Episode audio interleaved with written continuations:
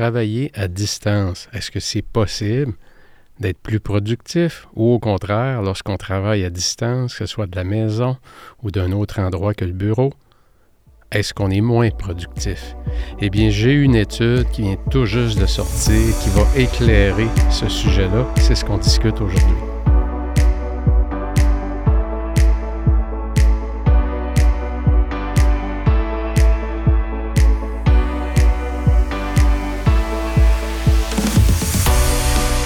Et ça a vraiment attiré mon attention puisque c'est un débat euh, euh, qui, fait rage, disons-le, euh, qui anime beaucoup de, médias. On en entend parler beaucoup.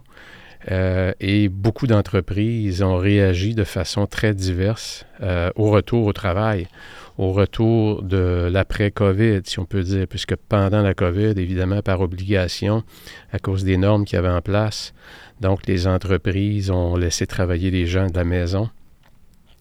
Euh, et on a vu toutes sortes de comportements qui étaient reliés à ça.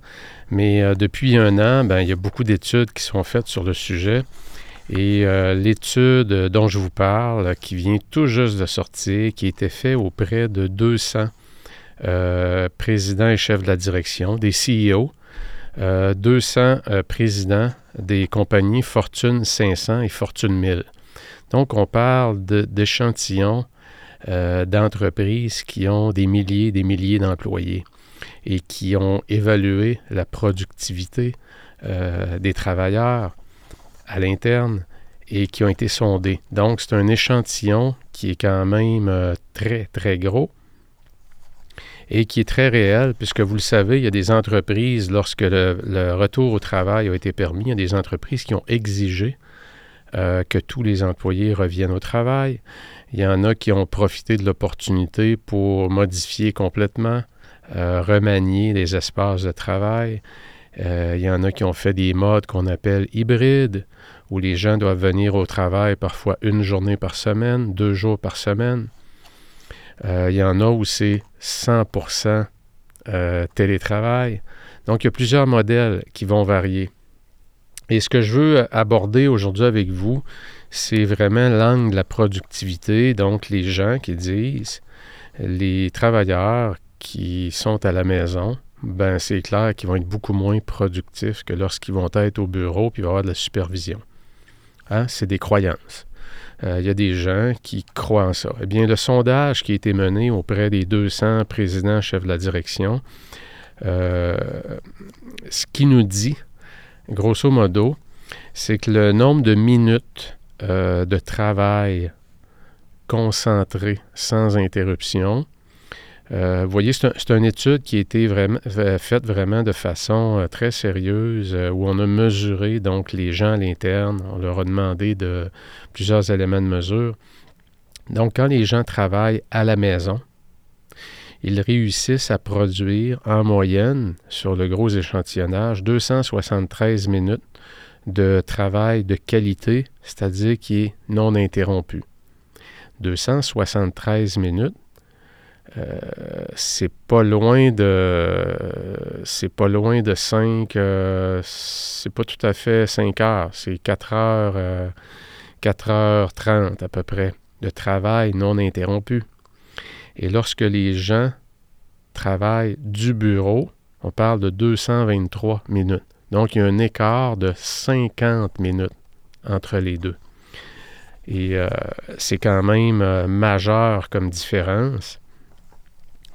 Euh, on parle d'une augmentation de 22% Et lorsqu'ils sont allés explorer, investiguer, évidemment, qu'est-ce qui pouvait causer ça, je pense que c'est relativement facile de s'imaginer que d'un, beaucoup de distractions au bureau, euh, des meetings non planifiés qui arrivent, quelqu'un qui arrive dans ton cadre de porte, tu te fais déranger. Donc au bureau, il y a beaucoup plus de distractions. Et euh, la croyance, c'est que à la maison, on ne peut pas faire confiance aux gens parce qu'ils vont faire quoi? Ils vont faire, euh, ils vont faire le lavage, ils vont faire de la cuisine, ils vont tout faire sauf faire ce qu'ils devraient faire. Et lorsque tu crois à ça, à ce modèle-là, puisque c'est un modèle de gestion, qu'on ne peut pas faire confiance aux gens et que s'ils travaillent de la maison, ils ne travailleront pas beaucoup, ils ne seront pas productifs. Mais l'étude qui vient d'être, euh, qui vient tout juste de sortir, nous prouve le contraire. Et croyez-moi, il y a énormément d'avantages à aller dans un mode hybride. D'un, c'est un avantage compétitif tant qu'à moi, puisque ça permet particulièrement lorsque les deux, le conjoint la conjointe, euh, si vous avez des enfants, les deux ont une profession, un métier, ça permet de beaucoup mieux ajuster euh, les responsabilités familiales. Ça permet, de, ça permet de vivre moins de stress. Ça permet d'avoir des journées à la maison. Et lorsqu'on est en mode hybride aussi, ça permet aussi de continuer à transmettre la culture d'entreprise, puisque je dois vous avouer que c'est aussi un défi, c'est un défi auquel font face les entreprises. Comment est-ce que je peux transmettre ma culture d'entreprise, particulièrement lorsque j'embauche un nouvel employé? Et que si je suis 100% télétravail, je serais curieux d'avoir des gens euh, sur le podcast qui ont embauché des gens et qui sont 100% télétravail. Euh, souvent, on va entendre, nous autres, nous, on est 100% télétravail, mais ce qu'on entend aussi, c'est que parfois, dans la première année ou dans le premier trois mois, la personne doit venir au travail. Donc, je considère ça quand même un modèle hybride. Pourquoi? Parce que tu veux quand même que tout ce qui est un peu l'informel, euh, les conversations de corridor, les conversations à machine à café. Tu veux pouvoir travailler l'aspect social, aussi le développement des relations sociales entre les gens, bâtir ta cohésion d'équipe. Donc, euh, travailler, ce n'est pas juste euh, de la productivité, de la production, c'est aussi des interactions sociales. Travailler, ça fait partie de la recette, ça fait partie de la sauce pour qu'elle goûte bonne ta sauce. il y a plusieurs ingrédients. Fait que la productivité, évidemment, tu vas avoir, comme on l'a vu dans le, podcast que j'ai fait sur les types de leadership, donc tu vas avoir de la production. Tu veux que ton équipe produise, tu veux pouvoir ajouter de la valeur dans l'entreprise. Mais aussi, tu vas avoir du plaisir, tu veux pouvoir euh, certains collègues avec qui tu vas devenir ami, tu vas développer des amitiés. Tout ça fait partie de la chimie d'une entreprise performante. Donc, euh, ce que moi je peux observer aujourd'hui et dans les propos que j'entends pour euh, être encore impliqué dans plein d'industries, c'est que les entreprises qui ont un modèle hybride et qui ont de la souplesse, euh, d'un, c'est un gros, gros argument de loyauté. Les gens sont beaucoup plus loyaux. c'est un, vraiment un avantage compétitif vraiment important et euh, ceux qui ont de la souplesse. Donc, pour arriver à ce niveau-là, où vous laissez un peu, vous décentraliser le pouvoir des gens à pouvoir décider quelle journée ils rentrent, quelle journée ils sont là, ils sont pas là, à quel moment. C'est, est-ce que c'est possible? Bon, il y a certaines industries ou certaines entreprises où c'est pas possible à cause de la demande de la clientèle. Mais bien souvent, lorsqu'on se met à regarder comme il faut, ce qui est le plus important de tout, c'est vraiment de bien définir les critères de performance, les critères d'évaluation. Qu'est-ce qui doit être produit euh, dans la semaine? C'est quoi les indicateurs de performance? Sur l'employé? Plus on est clair et précis sur les indicateurs de performance, les indicateurs de production, plus c'est facile de, euh, de redonner ce pouvoir-là aux gens qui produisent, puisqu'il y en a peut-être qui vont vous produire leur semaine en trois jours. Il y a des gens que ça ne leur dérangera pas de travailler trois jours de 12 heures. Puis qui vont avoir deux. Donc, euh, qui, vont avoir, exemple, deux jours de congé. Je comprends, c'est pas possible dans tous les endroits. Mais plus vous avez cette capacité-là d'aller explorer avec vos employés, avec l'équipe, en équipe, comment est-ce qu'on peut améliorer l'autonomie des gens à gérer la production à l'interne, que ce soit un bien ou un service?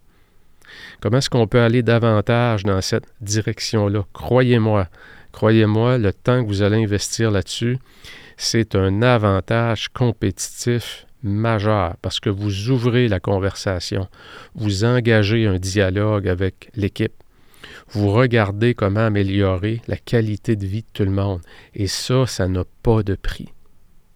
Ça en a peut-être un, oui, mais je vais vous dire de quoi. Il va falloir que l'autre ait déplie de la grosse, grosse argent pour attirer quelqu'un.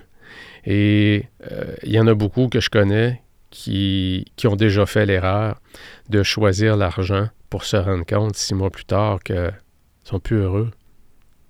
Parce que être en amour avec le processus, être en amour avec ton quotidien, parce que tu as un bel équilibre, tu as une belle calibration que tu as réussi à avoir entre ta vie professionnelle et ta vie personnelle.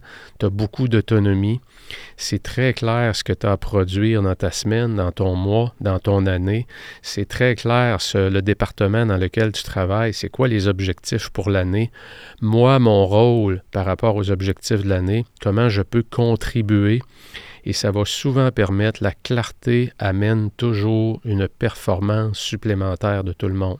Donc plus vous pouvez vous engager à clarifier euh, votre destination, vous allez où cette semaine, ce mois-ci, le trimestre et l'année avec vos troupes, on s'en va où, c'est quoi notre mission comme groupe, et individuellement, c'est quoi les attentes que vous avez? Et euh, c'est clair que l'étude qu'on a devant nous euh, nous dit qu'il y a énormément d'avantages à aller vers ce mode-là. Évidemment, j'aurais pu choisir une étude parce qu'il y en a aussi, il y en a beaucoup qui disent Hey, télétravail, arrêtez ça, c'est en train de détruire la culture. Évidemment, c'est un autre discours. Et comme je le disais, il faut être vigilant sur euh, la protection de la culture d'entreprise, puisqu'il y a des choses qui s'apprennent ou qui s'absorbe, si je peux dire, dans une entreprise en étant en contact avec les autres. En étant en contact avec Bruno, ça fait 23 ans qu'il travaille ici, que tu viens de prendre un café, euh, tu vas te chercher un café le matin, c'est Bruno qui est là, et pendant 15 minutes, il te rend compte d'un épisode qui est arrivé il y a 15 ans. C'est ça, c'est ça de la culture d'entreprise. C'est ces discussions-là, c'est les meetings qu'on a en présentiel aussi, qui sont beaucoup plus riches qu'en vidéoconférence. On le sait. Il y a des limites aussi à ce qu'on peut faire en vidéoconférence. On gagne énormément en efficacité, oui, mais on peut en faire beaucoup trop aussi. On perd l'efficacité finalement que, que les gains euh, qui, vont, qui vont nous être donnés. Donc, je vous invite, si vous êtes en position de leadership, euh, d'avoir ce dialogue-là, cette discussion-là, pour voir euh, c'est quoi ultimement notre objectif. On est là pourquoi comme entreprise? C'est quoi notre rôle? Qu'est-ce qu'on, c'est quoi la promesse qu'on fait aux clients? Et à partir de, de cette promesse-là que vous faites aux clients, à partir des objectifs, l'objectif ultime que vous voulez atteindre comme entrepreneur, donc la destination finale, dans trois ans, dans cinq ans, on va être où? Et quelles promesses on fait aux clients?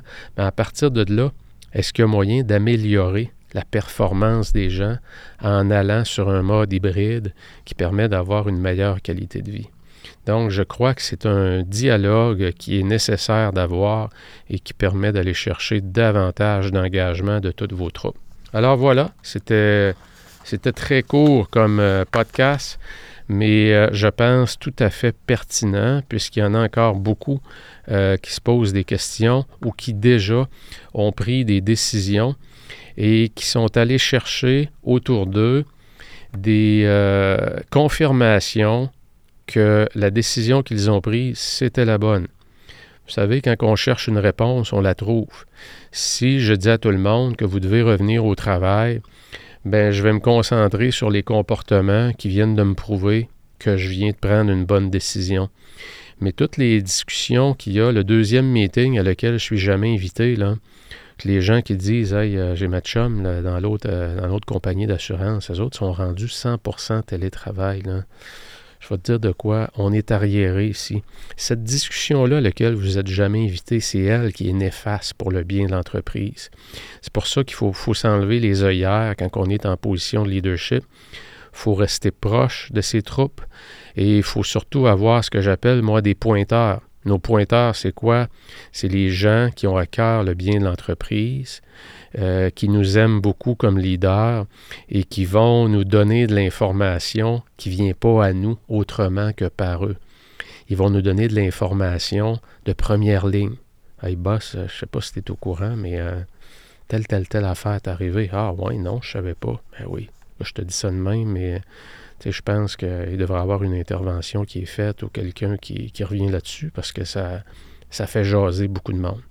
Ben, ce genre de choses-là, euh, vous ne le savez pas, et si vous vous convainquez, euh, vous vous convainquez. Hey, beau verbe, là.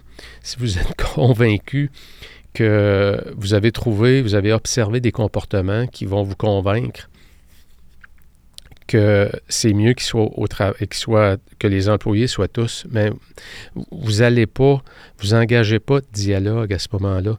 Et euh, comme je le disais, pour intervenir dans plein d'industries, j'en vois énormément de bénéfices et les entreprises qui sont dans cette direction-là, je peux vous dire que j'entends rarement des employés qui vont dire qu'ils pensent à aller ailleurs. Pourquoi? Parce qu'ils sont heureux, sont bien, se sentent respectés, se sentent autonomes, se sentent valorisés, ils sentent qu'on leur fait confiance.